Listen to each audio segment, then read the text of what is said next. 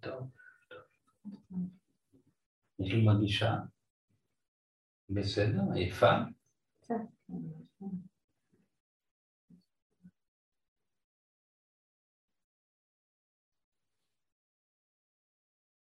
שתיקח כוס של מים, בסדר?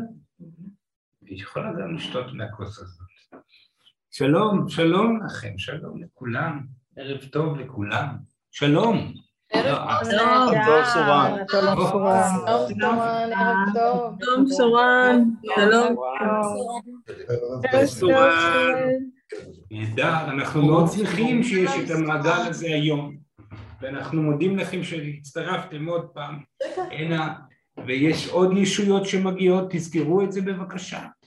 לא רק סורן נמצא פה, יש פה עוד ועוד ישויות שמעוניינות להיות כאן נוכחות, ויש אנשים נהדרים שמעוניינים גם בנוכחות שלנו, וזה מאוד מרגש ומשמח אותנו, אז תודה לכם על כך, תזכרו בבקשה במהלך המעגל, שומעים את סורן, נכון? זיו, נכון? כן, שומעים היטב, סורן. נהדר, אז תזכרו בבקשה במהלך המעגל, שאם יש אה, לכם צורך אה, אה, אה, לשחרר מועקות, לגעת במקומות, לא, לא להישאר מקובצים ובהתנגדות, כי, כי תמיד יש התנגדות מסוימת אה, לנוכחות אה, שלנו, וזה בסדר וזה מקובל, אנחנו מכירים ומבינים את זה, אבל אנחנו באנו הנה בשבילכם, אנחנו כאן בשבילכם ומעוניינים לעזור לכם, ושמחים שאתם אה, אה, תרשו לנו לעזור לכם, אה, וכמו שסורן אמר קודם, יש עוד הרבה ישויות, סורן הוא רק הנציג שלהם פה, וגם במעגל הזה, שזה מעגל מאוד חשוב מבחינתנו, הנושא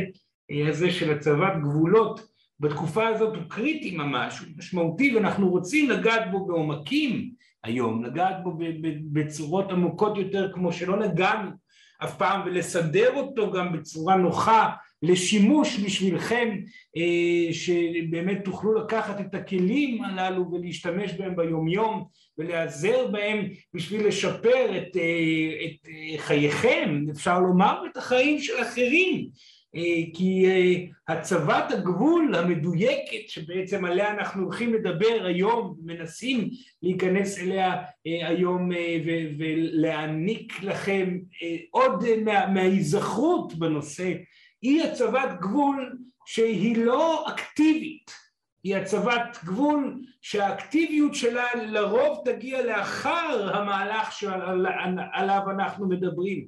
האקטיביות של הצבת הגבול צריכה לבוא לאחר מהלך שהוא אנרגטי, והמהלך האנרגטי הזה הוא המשמעותי, בגלל שכאשר אתם יוצרים מהלכים אנרגטיים בתוככם במודעות, ובוחרים לעשות טרנספורמציה בתוככם באופן מיידי, זה משפיע על הסביבה שלכם, ממש באופן מיידי. ואם יש אדם, גבר, אישה, אבא, אמא, ילד, ילדה, חבר, חברה, שהם בעצם מייצגים בתוככם את, ה, את הבקשה לטרנספורמציה, זאת אומרת שיש מישהו או מישהי שבעזרתם, אם נדבר על זה בצורה שאנחנו נוהגים לדבר עליה וכאן אנחנו מדברים אותה, שבעזרתם ישנו בעצם, ישנה חשיפה של מטען רגשי מסוים, כאשר אתם מצליחים לעשות טרנספורמציה בתוככם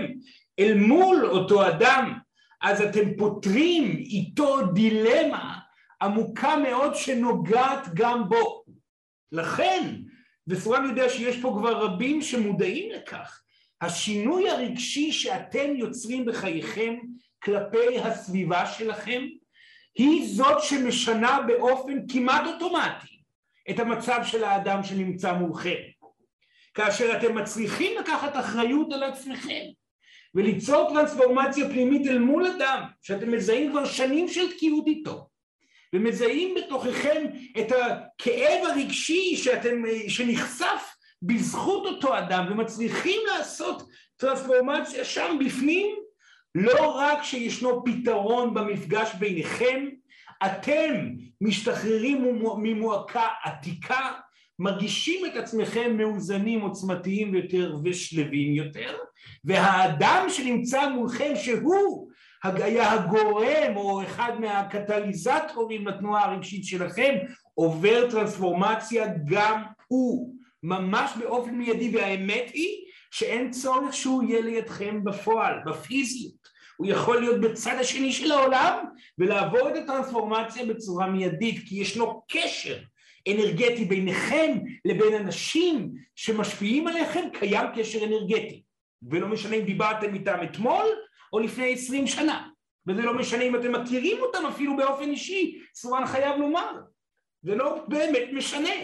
כל טרנספורמציה שעוברת בתוככם איכשהו תשפיע על האדם האחר, לפעמים במינונים מאוד נמוכים ולפעמים במינונים גדולים ומפתיעים, ולפעמים ברמה כזאת שיום לאחר מכן, אחרי שעשיתם תהליך, וסורן יודע שיש פה אנשים שכבר מכירים את התופעה הזאת, שיום לאחר מכן שעשיתם את התהליך ולמרות שלא דיברתם שנים עם אותו אדם, פתאום הוא ירים אליכם טלפון, ישלח לכם הודעה ויגיד אה, מה שלומכם, כך וכך, פתאום יפתיע בנוכחות שלו, אה, פשוט כי הוא הרגיש, היא הרגישה שהייתה פה תנועה אנרגטית שקשורה אליכם, ולפעמים גם לא, אבל זה כבר לא משנה, כי המטרה פה היא השחרור שלכם.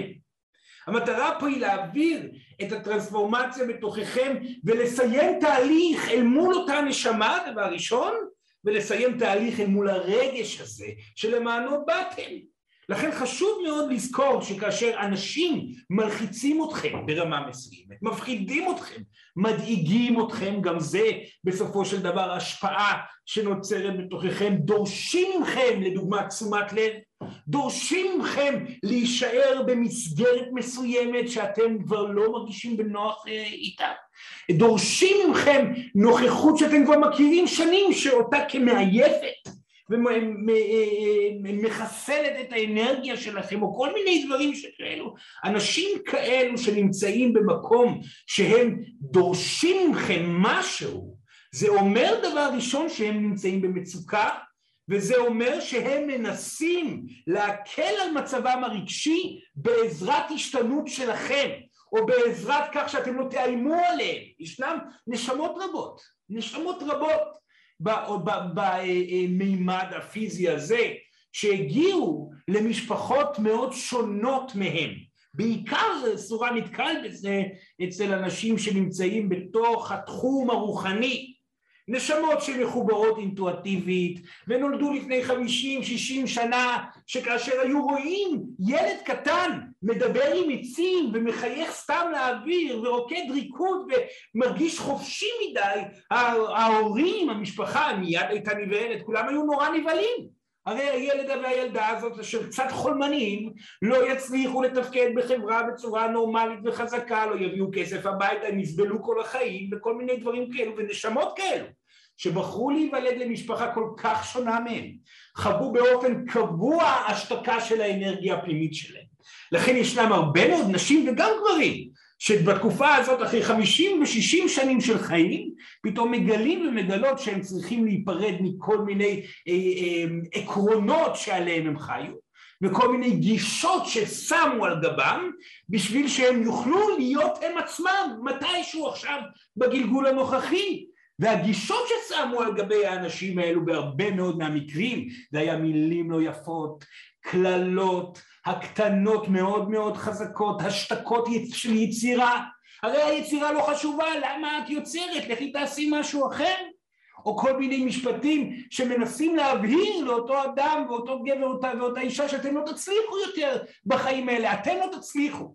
מי שגדל בחוויה מקיפה סביבו של משפחה שאומרת או מאותתת או מבשרת את הניסיון לגרום לכם להרגיש שאתם לא תצליחו, זה יכול להגיע מסיבה אחת, שהסיבה היא שאותו אדם מרגיש כישלון בעצמו ולא רוצה לראות אתכם מאושרים יותר ממנו. זה אחת הסיבות העיקריות שהורים התעללו בילדיהם, חד וחלק. כאשר הורה, משפחה, רואים נשמה פתאום מאושרת כך סתם, למה שהיא תהיה מאושרת? הרי אני סובל. אז ברור שאני אדאג עליה גם, ולדאג שגם היא תסמול. זה אחד מהסיבות שיש מפגש בין רטטים של דורות שיוצר מלחמות. ממעבר לזה, הסיבה הנוספת, הסיבה היא שהמשפחה עצמה דאגה לאותו גבר אישה מעופפים, כך חשבו, שלא יוכלו להתמודד מול המציאות, ודאגה באופן קבוע לוודא שאותה נשמה נשארת מוקטנת וקשובה לעצות שלהם, ולכן היא תהיה עורכת דין או רופאה למרות שהיא רצתה להיות ציירת. והבקשה של תקשיבו לי כי אתם לא יודעים, הבקשה החוזרת הזאת היא בעצם נותנת לאותה נשמה את ההרגשה שוב ושוב ושוב שאין לה ברירה אלא להרים ידיים, להקשיב לאנשים אחרים כי היא לא יודעת, ולפעמים לוקח שנים רבות לצאת מהסיפור הזה. בשמחתנו אנחנו רואים הרבה מאוד נשמות שמגיעות למקום שהן יכולות להתמודד עם העובדה שיש להן דרך לבד לעשות, ושיש כאן דרך להיפרד מהניסיון של הסביבה להשפיע עליהם. וזה מאוד משמח אותנו, וזה כן דורש הצבת גבולות. וחוץ מזה, התקופה היא מאוד מוטרפת, ואנשים בחרדה עצומה. ולא משנה מאיפה תסתכלו ולאן תסתכלו, תראו אנשים שמעוטטים את הפחד ואת החרדה הזאת, וכאשר אנשים נמצאים בחרדה, הם רוצים להיות בשליטה. וכאשר הם רוצים להיות בשליטה, הם ינסו להיות בשליטה על הסביבה שלהם. ולפעמים הם יהיו בשליטה על אנשים שהם לא מכירים, ולפעמים הם יהיו בשליטה על אנשים שהם כן מכירים, אבל הם צריכים את השליטה בשביל להרגיש שמשהו בחייהם הוא בשליטה. ואתם כאנשים רגישים, ובאופן כללי בני אדם בתקופה הזאת, חווים אחד מהשנייה את רטט ניסיון השליטה, שלא יוצר טוב בכלל בכלל בכלל לאף אחד מן הצדדים. לכן אין לכם ברירה בתקופה הזאת ללמוד איך ליצור בתוך עצמכם איזון אל מול ניסיון השליטה החיצוני, שיכול להגיע מאנשים קרובים רחוקים, ויכול גם להגיע ממערכת כללית כמו ממשלה או כמו גופים גדולים יותר, שגם הם בסופו של דבר מנועלים מהחרדה עצמה, כי בכל מקור כזה של חוסר דיוק יש פחד. חשוב לנו להזכיר לכם את זה, כי הכעס פה הוא לא רלוונטי. אם אתם כועסים על מישהו שמתנהג לא טוב, לא יפה, אתם לא רואים את התמונה במלואה. כי כל אדם שאי פעם, גבר או אישה, שעשו משהו רע במימד הפיזי, פחדו, היו חרדים. ככל שגבר נראה מפחיד יותר, עוצמתי יותר, עושה תנועות עם הידיים, מדבר בקול גדול, עושה, מנסה לאותת פה משהו, לפעמים או בעוצמה או באיזשהו שקט מאיים, הוא חרד יותר. ככל שאנשים דואגים למנוע מאנשים שלהם לפרוח, כך הם מפחדים יותר לאבד אותם. ככל שמישהו הוא אלים יותר, כך הוא בהכרח פחדן יותר. לכן אתם שרוצים לעשות טרנספורמציה בתוככם, עליכם לזכור, כל מי שעשה טעות פעל מתוך פחד. אל תוסיפו שמן למדורה. תוודאו שאתם יוצאים ממשחק ההשלכות. תוודאו שאתם מצליחים לעשות את התנועה שלמענה באתם, שהיא טרנספורמציה מתוך תהליך פנימי, רגשי, אישי שלכם. יוצאים מהמשחק הזה, מרגישים שלווה אל מול מקור של פחד מאוד גדול, וזה דורש עבודה, אנחנו נדבר על זה היום לעומקים.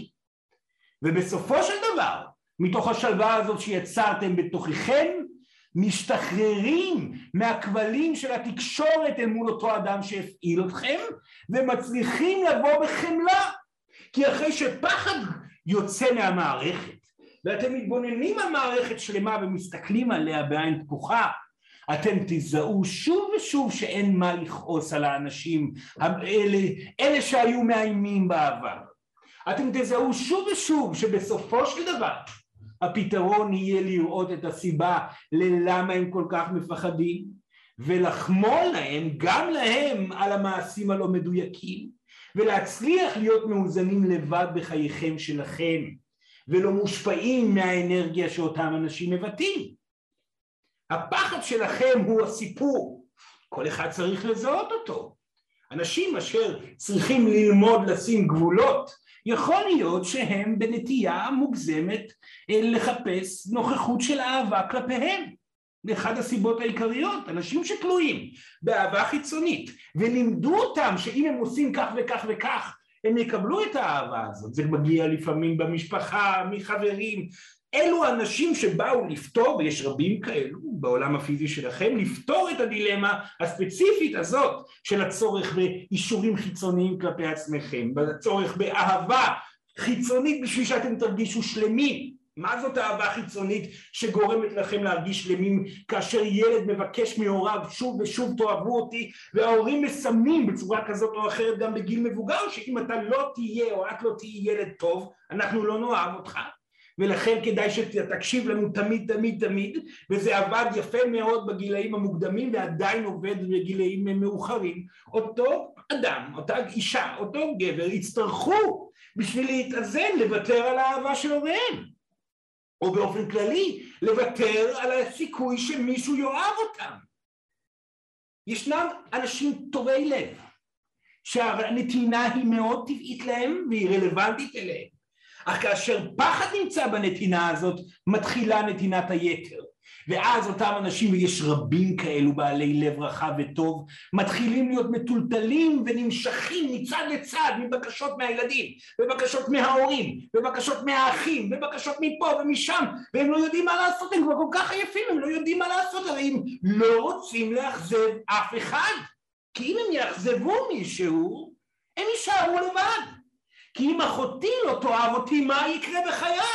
או אם הילדים יכעסו עליי, או אם אבוי לי, ואם ההורים לא יאהבו אותי, מה אני אעשה? זו בדיוק הדילמה שגורמת לכם להיות חסרי גבולות בנתינה.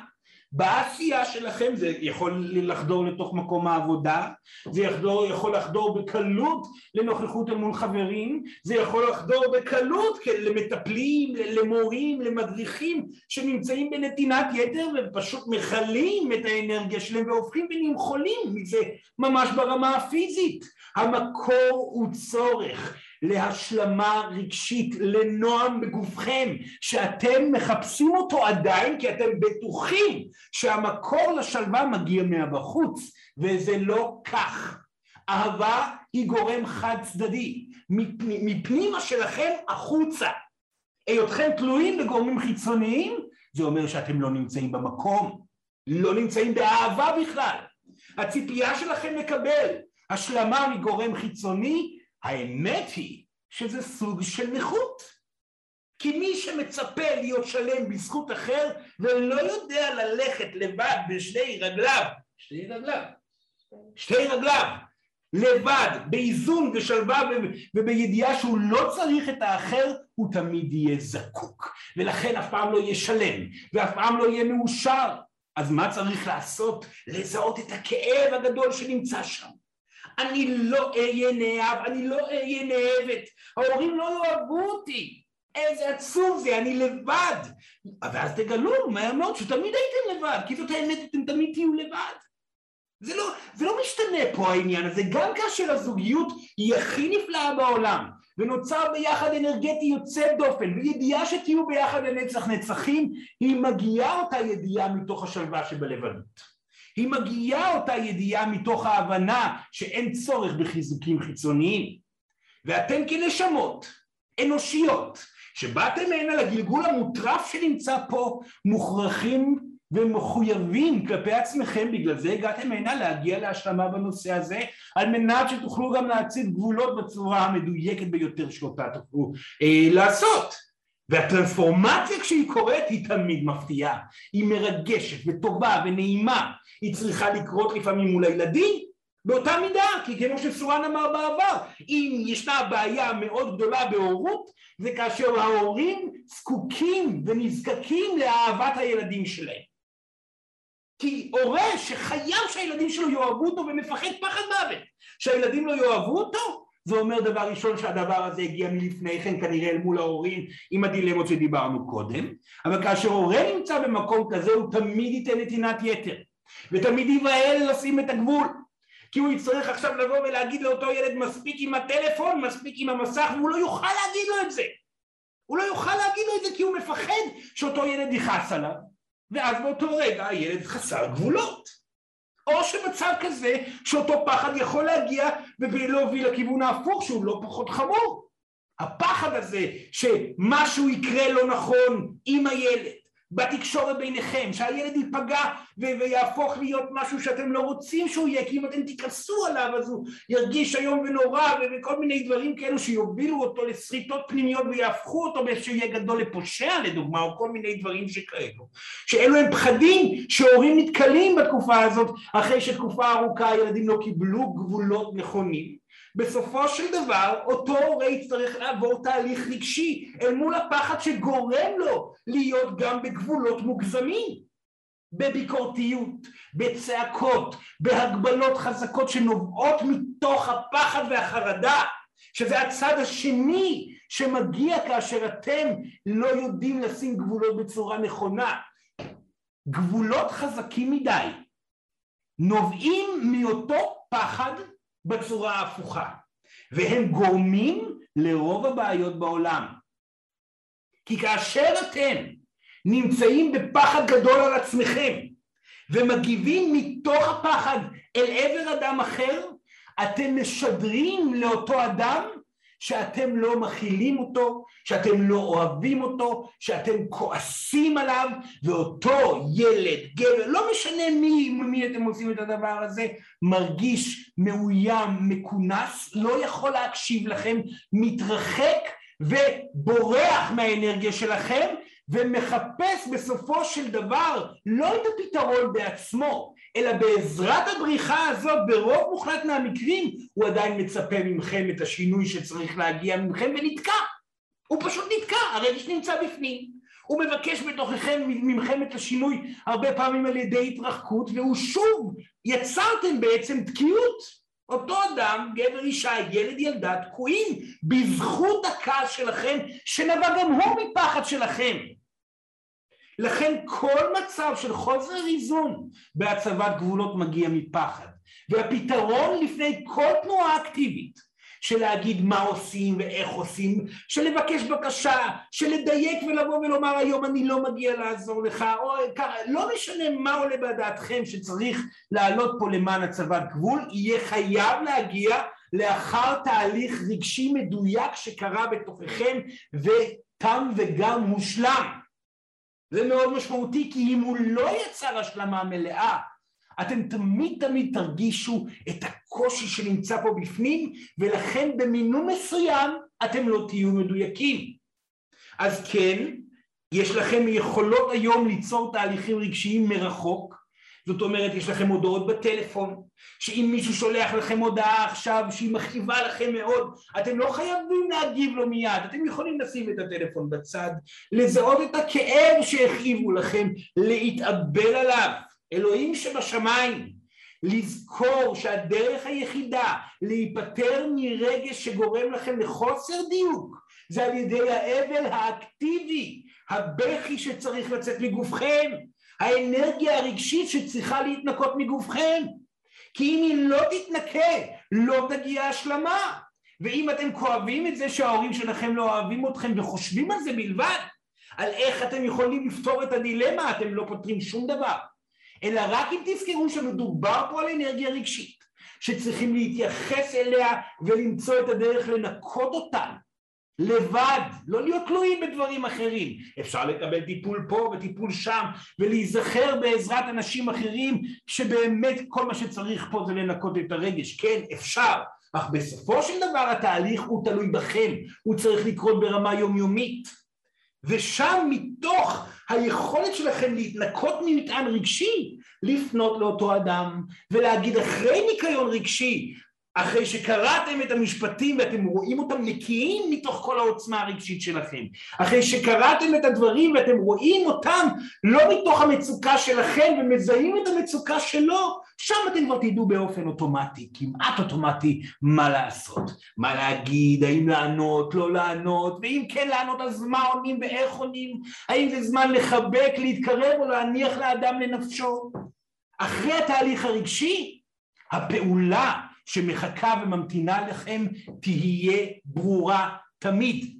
האסימון ייפול אחרי שגופכם יתרוקן מהרגש שגורם לכם להיות מושפעים מהתגובה החיצונית.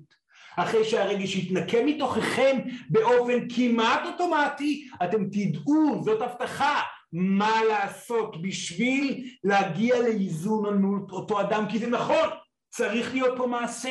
ולפעמים זה יהיה רק לשלוח משהו בכתב, ולפעמים זה לבוא ולהיפגש ולהוכיח לעצמכם בשלב מסוים שאתם יכולים להיות רגועים אל מול התוקפנות של האדם, אל מול המצב הזה שהוא כל הזמן נפנה כלפיכם, ואתם יכולים להגיע לאיזון. יש בזה משמעות מאוד גדולה. סורן לא יודע אם אתם יודעים, אבל ברגע שאתם מגיעים למצב שאתם לא מפחדים מאותו אח, מאותו בוס, שאתם מרגישים שהופעלתם מתוך האלימות שבו, התוקפנות שבו, וכאבתם את הכאב המוכר והגלגולי שלכם לרוב, והמצוקתי שלכם, שלא אוהבים אתכם ושונאים אתכם ויקחו ממכם הכל, והתאבלתם על כל האובדן שיכול לקרות בגלל שאותו בוס לא מרוצה ממכם. כאשר התאבלתם על הכל ואתם נקיים ומאוזנים עם כל האפשרויות של האובדן שעולות על דעתכם, והגעתם לרוגע בנושא, ואתם ניצבים מול אותו אדם ומצליחים להוכיח לכם וגם לא, שאתם לא מושפעים מהתוקפנות שלו, באותו רגע, כאשר אתם שם נמצאים, יש הבנה גופנית ממש, שאתם יודעים איך לנהל את המצב, ואותו אדם, אשר השליך עליכם מתוך הפחדים שלו, פתאום מרגיש שהוא משחק בכלום. הוא מרגיש שהכעס הזה, שהוא היה רגיל להפנות עליכם, האבא, האמא, הבת, לא משנה מי, הכעס הזה, המצוקה שהוא היה, היא הייתה, הרגילים היו להפנות אליכם, אין בחומר. כי אם אני אכעס, הוא לא יושפע מזה, לא צריך מילים בשביל זה. יש ידיעה פנימית. הכעס שלי לא עובד עליו, לא עובד עליה. באותו רגע, הוא נשאר עם המשחק בידיים שלו, וברגע שכעס נשאר בידיים, הוא יכול ללכת לבעוט בשולחן, לצעוק פה, לצעוק ימינה, לצעוק שמאלה, פתאום הוא יישאר עם ההבנה שהוא ממש מפחד. הוא פתאום יישאר עם הידיעה שכל מה שנותר לו זה הרגש שלו, ולא תהיה ברירה לאותו אדם לקחת נשימה, ובאופן אינטואיטיבי להתחיל לעבוד על עצמו. והרי זה כל מה שאתם רוצים לעשות, נכון? לעזור לעולם, לעזור לאנשים. התהליך הקסום הזה שקורה כמעט באופן אוטומטי, כאשר אתם מצליחים לעשות טרנספורמציה, הוא מקור ריפוי האנושות כולה. אם זה קורה ברמה משפחתית, חברתית, או בינלאומית, או ממשלתית, או אקונומית, הכל. כי זה שולח קרניים של איזון לכל הכיוונים. אני פחדתי מה, מ, מ, מ, מהמשטרה. התאבדתי על כאב קדום, כי פתאום הופיעו שוטרים פה והופיעו, והיקום ניסה להפחיד אותי בעזרת המשטרה. התאבדתי על כאב קדום, ופתאום הפחד נעלם. באותו רגע, כאשר פחד נעלם ואתם מאוזנים, אתם לא תהיו תוקפנים, אתם תהיו קשובים, רגועים, אתם לא בהכרח תנסו לעשות דברים מפוצצים ו- ו- ו- ונראים לעין, אתם פשוט לא תבינו את הצורך בלעשות מאומה, וזה ישפיע מיידית על האנשים שסביבכם, וגם על שוטר שיעבור ליד, כי הוא יראה אתכם רגועים, והוא ירגיש רוגע גם הוא בעצמו. וכך זה יכול לעבור על כל המערכת. לכן אנחנו כל כך מבקשים מכם, שוב ושוב ושוב, בשביל לפתור דילמות פנימיות משפחתיות, ובשביל לפתור דילמות חיצוניות רחבות, מדובר על הזיהוי הרגשי שלכם, התהליך האינטימי שלכם אל מול עצמכם, הפתרון האנרגטי שנוצר בתוככם, אשר יחלחל לסביבה, ובעזרת האלה, ככל שיותר אנשים יעשו את זה, כך שינויים יקרו לכם בחיים שלכם ולסביבה ולמצב המדינתי ואפילו העולמי. זה קורה באופן אוטומטי, זה קורה לבד כל הסיפור הזה, אך המודעות שבזה, וכך בזה שיש מספר יפה של אנשים פה שיקחו בעזרת האלה את הדברים שאנחנו מנסים להזכיר לכם פה, שזה לא פעם ראשונה שאתם שומעים אותם, סורן מבטיח לכם. אבל בכך שאנחנו מזכירים לכם אותם פה, תוכלו לקחת אותם ולהשתמש בהם הלכה למעשה. זה יהיה פשוט נהדר, נהדר. אז היום המטרה שלנו כאן במעגל הנוכחי וכבר עכשיו, להיכנס לעומק הדבר, ואנחנו מבקשים שתשאלו שאלות, אם זה על הורים, ואם זה על ילדים, ואם זה על בני זוג לשעבר, ואם זה, לא משנה מי, כל מי שעולה בדעתכם, שמפריע לכם בנוכחות התוקפנית שלו, ואתם רוצים להגיע למצב שאתם יכולים לסמן לו הצבת גבול בריאה, נשמח לדבר על זה, לזהות את המטען הרגשי, לדייק מה עושים בתוך המהלך של המטען הרגשי הזה, בשביל להגיע לשלווה ולפתיחה מלאה אל מול אותו גורם, וכך תוכלו להתחיל ליהנות מההפתעות שיש בחיים האלו, כאשר אתם אמיצים מספיק לעבור תהליכים רגשיים מלאים. אז מעכשיו נפתח את הזמן לשאלות, בבקשה ילדים, אל תתביישו, זה נושא מאוד מאוד רלוונטי ונשמח לענות על הכל. בבקשה.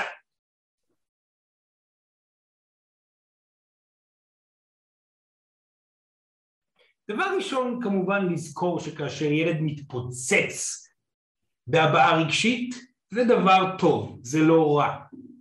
אלא אם אתם מבועטים מההתפוצצות ומשדרים לילד, ההתפוצצות הזאת לא טובה, זה לא נורמלי, אתה פוגע בעצמך, אבל זה לא המצב. אתם רוצים שהילדים שלכם יהיו משוחררים בהבעה רגשית. סורן אמר את זה בעבר. סורן מקווה שיום אחד בטלוויזיה עם כל העשרות ערוצים שיש לכם יהיה ערוץ אחד שבו קבוע יראו ילדים משתוללים מבכי, בטנטרום, חוזר, בצורה כזאת שכולם יוכלו לראות ולהירגע בתוך זה. תירגעו. הילד מביע רגשית, משתולל, זורק דברים, אז מה?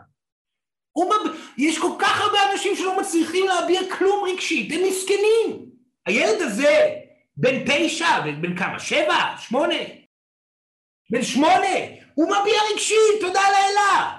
שיביע רגשית, שיתנקד, ואתם תסתכלו עליו ברוגע, וואו. הלוואי שאני הייתי יכולה להביע רגשית ככה, שהתאים שלי היו מתפוצצים.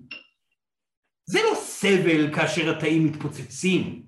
זו תנועה אנרגטית של קושי מאוד גדול, שיוצא החוצה בצורה מלאה, ואם ההורים מודאגים לגבי זה, אז זה מתחיל להיות בעייתי.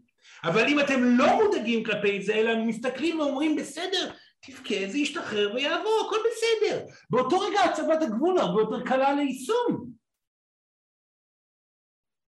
זה הרגש שלה, זה לא ייגמר. הילד אבוד, היום ונורא מה שקורה כאן, אני אימא נוראית, אני אשמה, אני פגעתי בילד שלי, זה הכל אשמתי, הוא יפנה אותי לנצח שלום, הנה הרגש, הנה הרגש שמלכתחילה, גרם לה להיות רכה מדי בהצבת הגבולות, שתנקה אותו. שתביע את המטען הרגשי הספציפי הזה, שבו היא כישלון כאימא, והשמה על כך שהילדים שלה איומים ונוראים, וכך שהיא לא מספיק טובה בזה, וכל הכאב הרגשי הזה, שכנראה באמת היה בתוכה כבר מתחילת הגלגול, התנקה, היא תוכל להסתכל על טנטרום כזה ולהיות מאוזנת, לבוא ולהגיד הכל בסדר, זה עבר, אני אוהבת אותך, בכית, זה טוב לבכות, זאת הדרך לנקות את התסכול, כל הכבוד, ועכשיו אחרי שהכל בסדר, אתה לא מקבל את הממתק הזה. ובוא נלך לאנשהו. כי המטען הרגשי כבר לא יהיה בתוכה, כל כך דלקתי וכל כך היום ונורא, בסדר? אז שימו לב, מה שיוצר בסופו של דבר, את מה שאתם מכנים כנורא לילד, זאת לא הצבת הגבול שאתם מניחים. אלא דווקא המטען הרגשי שדרכו דרך העיניים שלו אתם מתבוננים על התגובתיות של הילד. זה גורם לכם להיות מודאגים, הילד מרגיש את זה. כאשר ההורים מודאגים, אני לא בסדר. כאשר משהו הם מזהים בכם, משהו שאומר אני לא בסדר, הם לוקחים את זה פנימה, הם נמצאים בפנים עם זה ולא יודעים מה לעשות. הם בסדר. הם מביעים רגשית, תנו להם את החופש לעשות את זה, ואל תציבו להם את הגבול עוד פעם. זה תהליך שחייב להמשיך ולהמשיך ולהמשיך, ולמרות שנראה לכם שהגבול הוא הפוגע, הגבול הוא לא הפוגע, כי סך הכל לא רצית לתת לו טלוויזיה, או לא רצית שיעשה כך, זה דברים שהם למענו, שיש להם היגיון בגבולות. זה לא הגבול פגע. זה בעצם הקונפליקט שלו אל מול המטען הרגשי שלו והתגובתיות שלכם אל מול המטען הרגשי שלו. צעד אחר צעד, נשימה אחר נשימה, להשתפר בנוכחות שלכם אל מול הילדים. ואז לחבק ולהעניק, ולמרות שכואב וקשה, אנחנו מאושרים לכם ומעריכים את יכולת הבכי שלכם. הלוואי עליי, זאת האמת, כזה מה שהיא צריכה להגיד לעצמה, שהיה לי את היכולת להתפוצץ רגשית כן. כמו שאתה עושה. מה עושים כאשר יש מישהו שאתם צריכים לעבוד איתו, אבל הוא נמצא בקושי, וניסיון שליטה, וניסיון להוכחה עצמית? מה אתם עושים? דבר ראשון, קודם כל, תזכרו להגיע אל אותו אדם נקיים מהמטען הרגשי שלכם. לא תהיה ברירה. זאת אומרת, הוא מפחיד אתכם. הוא מנהל את הדברים, אני יודעת שהוא לא מנהל טוב, הוא רוצה לנהל יותר ויותר, הוא רוצה להוכיח והוא יפגע בעבודה של שנינו. ההרגשה הזאת של חוסר האונים, ילדה יקרה, זה חוסר אונים. זאת הרגשה של חוסר אונים חייבת להתנקות מגופכם בשביל שאתם לא תהיו חסרי אונים אל מול סיטואציה כזאת. לזהות את הקושי, אני לא יכולה לעשות כלום, הוא לוקח אותנו לתהום, הבחור הזה. אז קודם כל, כאשר המטען הרגשי מתנקה, אתם תוכלו לבוא יותר רגועים אל מול העובדה, הוא כבר לא יכול להפעיל בכם את חוסר האונים. למה? כי אדם שמרגיש חסר אונים בעצמו, ורוצה ליצור שליטה, רוצה ליצור חוסר אונים בכם. והוא ירגיש שהוא לא יוצר בכם את תגובת חוסר האונים, ולכן ניסיון השליטה שלו מתפורר בין ידיו. זה דבר ראשון. ואז כאשר אתם לא מגיבים אליו, רגשית אתם יכולים להגיד לו, תקשיב, מה שאתה עושה זה מאוד יפה, אני מעריכה ומבינה, אבל זה שאתה תעשה את זה ואת זה ואת זה, זה לא יהיה טוב. והוא יכעס ויקעס וזה, ואתם כבר לא תתרגשו מזה, כי זה בסדר, הכל בסדר, כי בתוך החוסר אונים אתם כבר איבדתם את העבודה, ואיבדתם את המשכורת, נכון? בתהליך הרגשי. כבר הבטתם את הסיכוי להישאר שם ולהיות מאורחים, הכל התמוטט כבר. כל הסיפור של מקום העבודה התמוטט בתוך התהליך הרגשי עצמו, ואתם לא כל כך מפחדים מזה, כי זה סך הכל עבודה וחינוך. היא יכולה למצוא עוד אחת כזאת, לא קרה כלום. נכון, ילדה? אז בסופו של דבר, התהליך הרגשי הזה יוביל אותה לשלווה, חוסר תגובתיות לתגובה שלו, ואז בדיוק שיקרה לאט לאט הוא יבין את התהליך הרגשי שלו, ואם לא, ואם הוא לא יצליח, והוא ישתולל והיא תהיה רגועה, הכל יהיה ברור לסביבה, כי אתם רגועים ולא מושפעים ולא מגיבים בתקיעות או בחוסר אונים או בתוקפנות יתר, הגעתם לאיזון, ויש כאן אחד אחרת שפועל בצורה אחרת והוא לא מדויק, הדברים כבר יהיו ברורים, אז הסיכוי גם שיראו את האמת, הסביבה, המנהלים או מי שצריך לראות, זה יהיה הרבה יותר ברור, ואם לא, היא כבר מוכנה לאפשרות שהכל יתקלקל וישבר. סורן מזכיר לכל מי שמתקשה להביע מטען רגשי לבד, ועדיין לא מצליח לבכות מתוך בחירה, תתחילו לייבב. לייבב. לייבב זו דרך נהדרת ללמוד את הבכי, כי אין את אובדן השליטה בדמעות, זה הצעד אחד קדימה, אלא יש את נהדר, אז לא יוצא דמעות, אבל יוצא פה משהו החוצה, אפשר להתנקות בעזרת ובזכות זה. לאחר מכן היא תצליח ללמוד את הבכי יותר לעומק. טוב?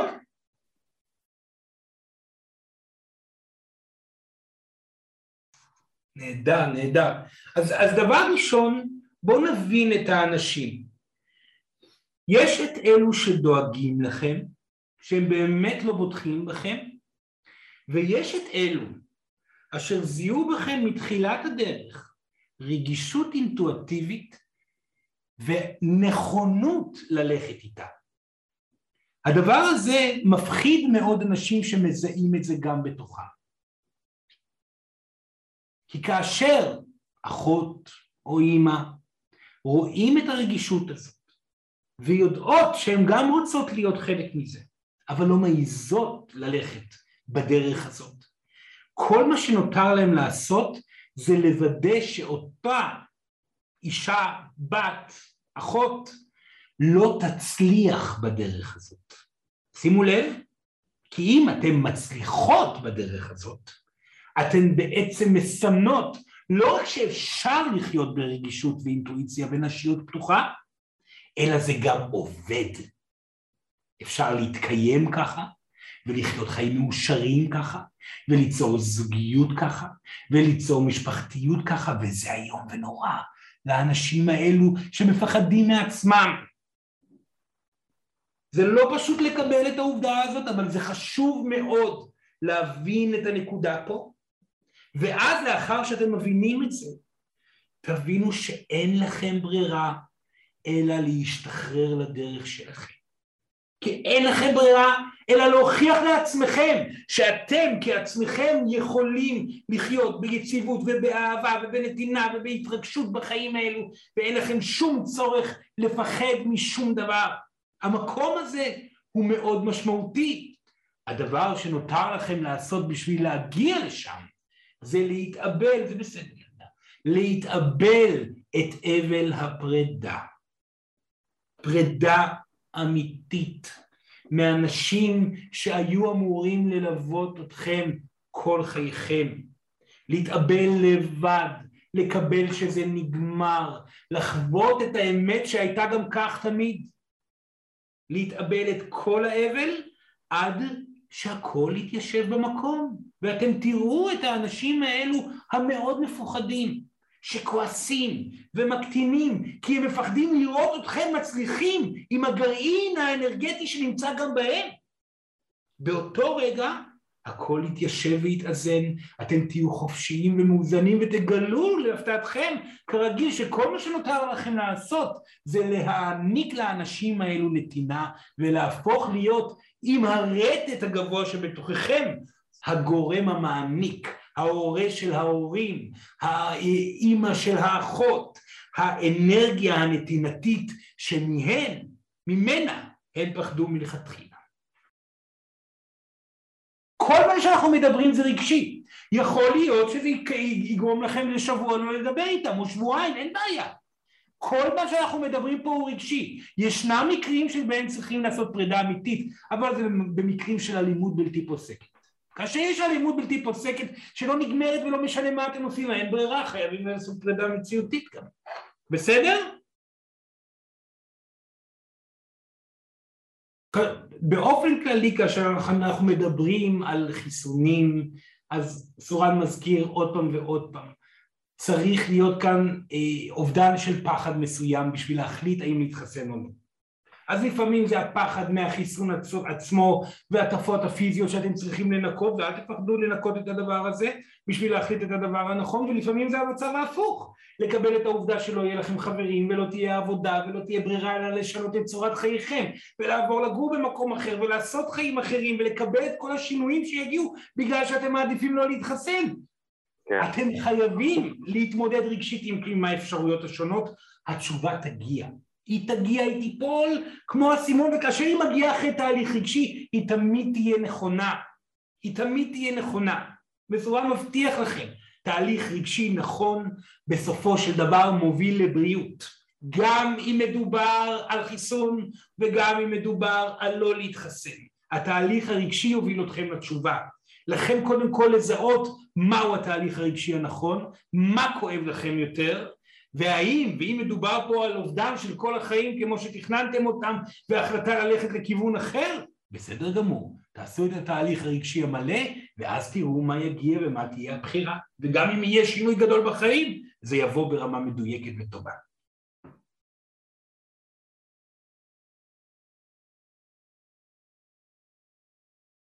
היא לא פשוטה, היא לא פשוטה, כי במצב שכזה, כאשר אחד מבנות הזוג או בני הזוג נמצאים במצב של תקיעות וחוסר תנועה בתהליך, אתם ניצבים מול דילמה בסיסית בזוגיות, כי כאשר מישהו או מישהי מבני הזוג לא מתקדמים, ואתם נמצאים כן בגישה של התקדמות, אז אתם לא תהיה לכם ברירה, אלא לעבור תהליך רגשי שכולל את העובדה שלא תהיה פה התקדמות אף פעם. עכשיו, תהליך רגשי כזה יכלול מספר דברים. דבר ראשון, את הרעיון של הפרידה. לקבל את זה כעובדה, שאם לא תהיה התקדמות בהמשך מתישהו, לא תהיה ברירה אלא להיפרד. כי המצב הזה של לחיות עם אדם, גבר, אישה, מישהו או מישהי, אשר תקוע בתוך התהליך עצמו ובוחר להיות שם עוד פעם ועוד פעם, זה משהו שיש גבול כמה אתם יכולים להיות איתו. לכן כבר מלכתחילה כאשר מזהים דבר כזה, צריך להתאבל על סוף הקשר. ההתאבלות על אובדן הקשר תביא שחרור מהפחד לאבד את הקשר, ואז יהיה הרבה יותר קל לאהוב את הגבר או האישה שאיתכם בצורה רחבה וחוסר מושפעות מהמקום שבו הוא נמצא. זאת אומרת, אתם מתאבלים על אובדן הקשר לא בשביל לאבד ולברוח מהקשר, אלא בשביל ליצור את עצמכם רחבים יותר, מעניקים יותר, מכילים יותר מול הדילמה של האדם, הגבר, האישה שאתם אוהבים.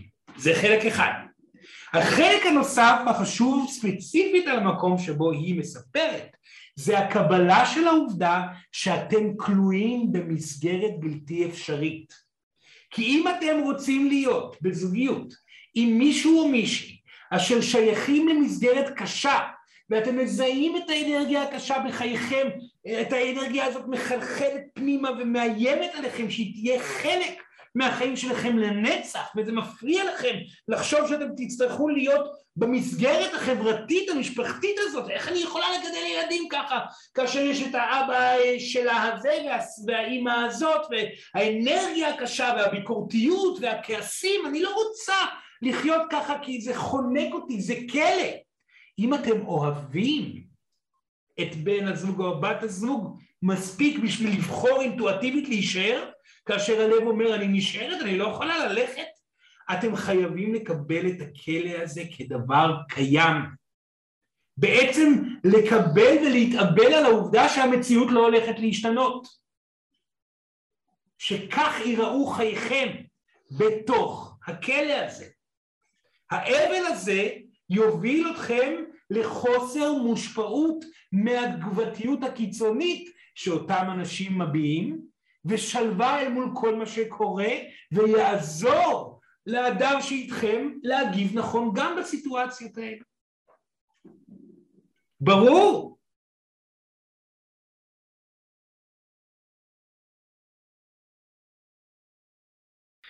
כאשר יש פרידה כזאת כל כך טוטלית, באמת מדובר, כמו שהיא מתארת פה, באמת מדובר על פרידה שהיא ממש כמוות. וזה משפט מאוד מדויק, היא העלתה פה בדיוק את המשפט הנכון שאליו היא צריכה להתמסר. כי כל עוד לא מקבלים את זה כמוות, במקרה של, של אובדן כזה שהוא כל כך טוטלי שמרגישים את החוט מתנתק מגופכם הפיזי, זה פרידה של הפיזיות מנשמה, זה ממש כך, בסורן מבין היטב על מה היא מדברת. מצב שכזה יצטרך להילקח כמוות. יצטרך להילקח כסיום אמיתי ואבל של ממש פרידה גופנית מנשמה אחרת. לא לפחד מזה, זה לא אומר שום דבר על הבאות, זה פשוט לסיים תהליך רגשי שהוא עמוק הרבה יותר מהרגיל. בסדר? לא לפחד מהתהליך הרגשי הזה, סורן יודע את העומק של הדבר הזה, ויודע כמה זה לא פשוט לקבל את האנרגיה של המוות לחייכם. זה לא פשוט גם כאשר אדם מת, זה ממש לא פשוט, אבל לפעמים זה חובה, וזה מקרה שכזה. בסדר ילדה?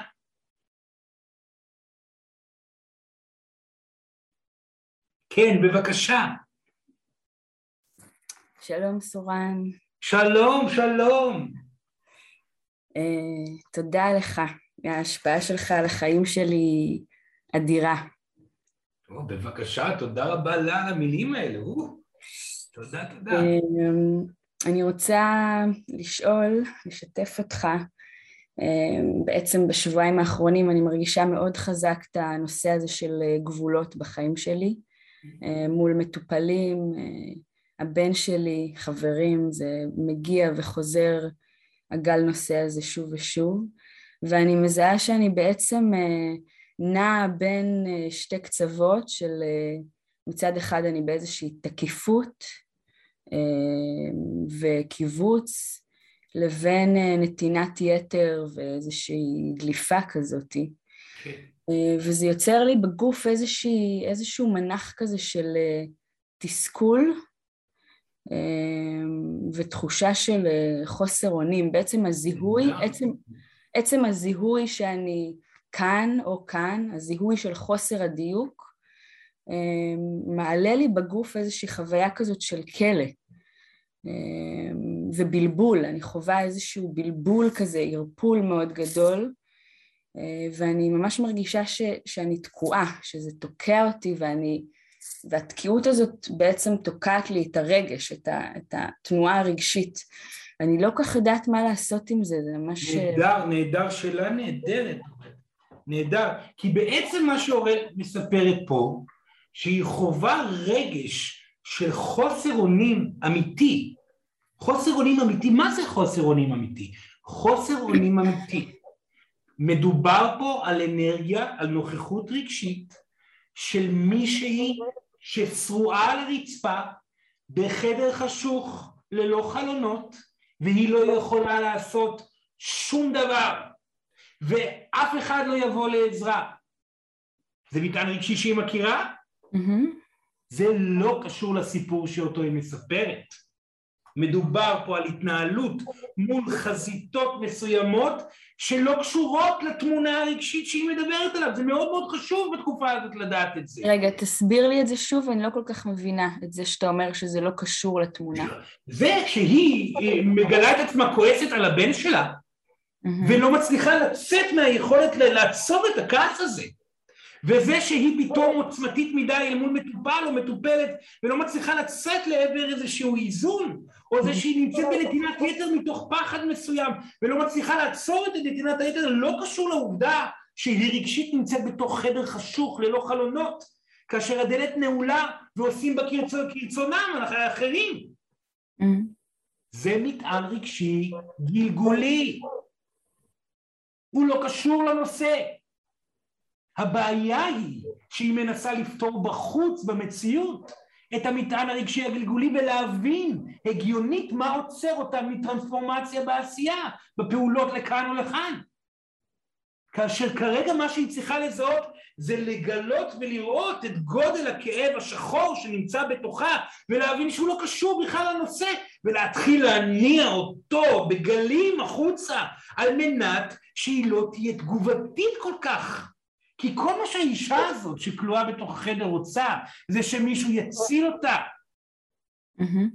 אבל במציאות היא לא צריכה הצלה, ולכן היא מתרוצצת בין כעס מאוד גדול שלא באים ועוזרים לה, לבין נזקקות מאוד גדולה שמישהו יבוא ויוציא אותה מהחדר הזה. אבל זה לא קשור למציאות, והחיבור בין רגש גלגולי למציאות שאיננה קשורה, יכול להטעות את השכל, ולכן... כאשר נמצאים במצב כזה ומי ששומע את השיחה הזאת ומתחבר לעניין, שיזכור ותזכור. מדובר פה על רגש גלגולי, לא לחשוב מהו ומיהו, אלא לבטא אותו בצורה גולמית ונקייה ממחשבות. אז היא תראה עד כמה זה ישפיע על היכולת שלה להגיב נכון בסיטואציה הבלתי אפשרית שהיא מתארת. אתה יכול לתת לי כיוון או איזשהו טיפ לאיך אני יכולה להתחבר לרגש הגלגולי הזה בצורה... להרגיש את חוסר האונים, לזהות אותו, לא לברוח ממנו למחשבות, לראות את הרגש הכבד הזה, הכל כך שחור, הכל כך נשי, כל כך נשי. בעצם... לאפשר לו... כן. בעצם מה שה... הצורת התנהגות שנולדה לי מתוך זה, זה איזושהי אימפולסיביות. כאילו כן, אני... ובעצם אני... חוסר שליטה שמגיע מתוך הפחד לחוות את חוסר האונים שהיא מתארת. כן. נתינת יתר, תוקפנות וכעס. כל הדבר הזה מגיע מתוך הפחד לחוות את העוצמה הרגשית שנמצאת שם בפנים. והיא כואבת ושחורה. Mm-hmm. בסדר ילדה. טוב. בהצלחה, בהצלחה. אנחנו מגיעים לסיום, זיו, כן, בבקשה. כן, אנחנו לקראת סיום, ויש לנו עוד שישה אנשים שרוצים לשאול, אז שאלה אחרונה או לפני אחרונה? בוא נראה, כן, בבקשה.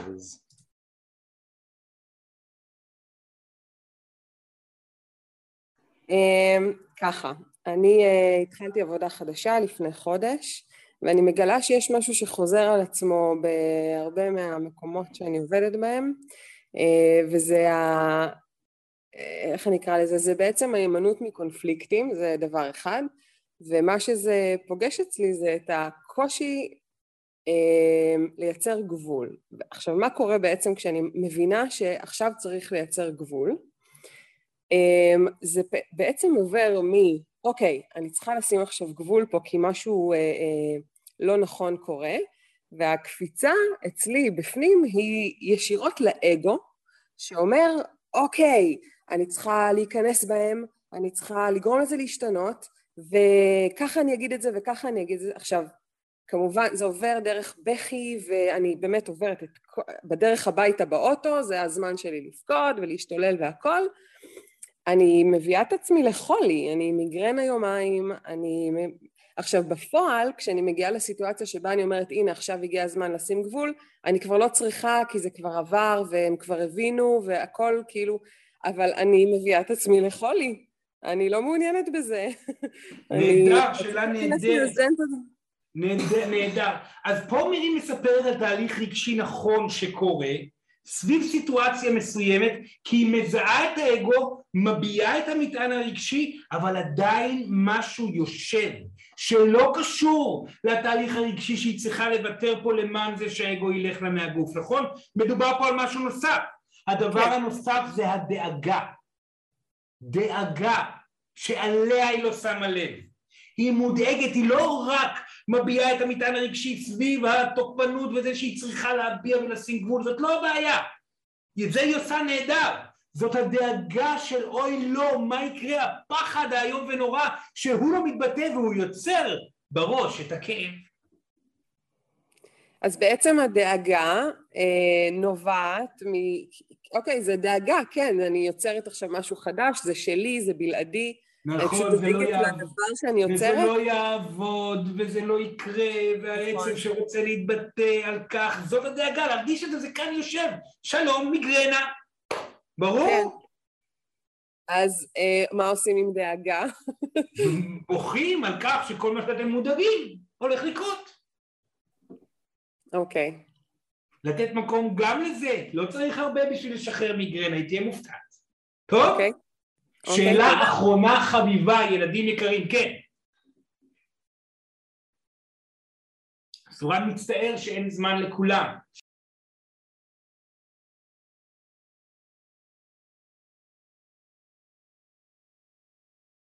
דבר ראשון זה שהיא עושה עבודה והיא רואה תוצאות, זה מושלם.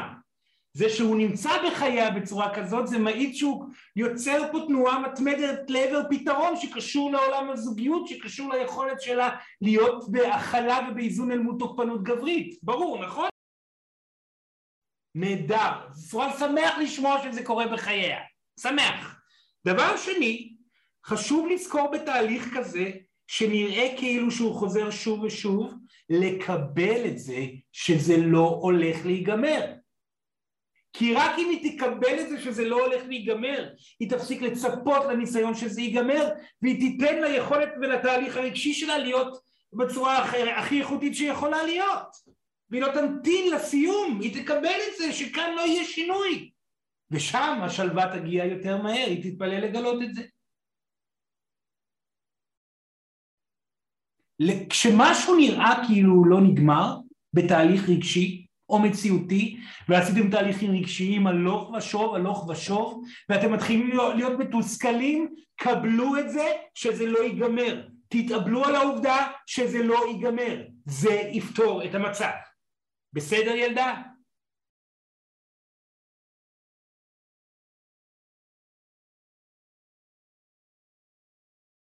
ילדים יקרים, לשבת זקופים במקום, אנחנו בסיום. אנחנו מצטערים על כך שאין זמן לענות לכולם, ומודים לכם מאוד על היכולת כאן, על האפשרות לתת לנו את היכולת לדבר אליכם, ולהזכיר לכם את הדברים. בבקשה, ילדים יקרים, תזכרו, אל תהיו חלק מהבעיה. אתם במצוקה אל תגיבו, אתם דואגים, אתם מרגישים שכובלים אתכם, שהמדינה כובלת אתכם, אל תלכו עכשיו ותתפוצצו לכל כיוון, תעשו תהליכים רגשיים, תאפשרו חופש אחד לשני, אל תהיו חלק מהבעיה, הפחדים גורמים ל- ל- לאנשים מכל הכיוונים לנסות לשלוט, אל תנסו לשלוט, תבטאו מטען רגשי, תנו אחד לשנייה, ואחד לשני את הזכות לחיות בשלום ובטוב, תעניקו מתוך פתרון רגשי, ואתם תראו שזה מה שישפיע על כל הסביבה, ויפתור גם את כל הבעיה שאתם מתמודדים מולה כרגע. אנחנו מודים לכם מאוד על כך שאתם הייתם במעגל החשוב הזה, מאחלים לכם הצלחה בדרך, ורק לסיום, ביחד עם סורן, שלוש שאיפות עמוקות. שאיפה הראשונה, נשיפה, שאיפה שנייה, נשיפה, שאיפה שלישית,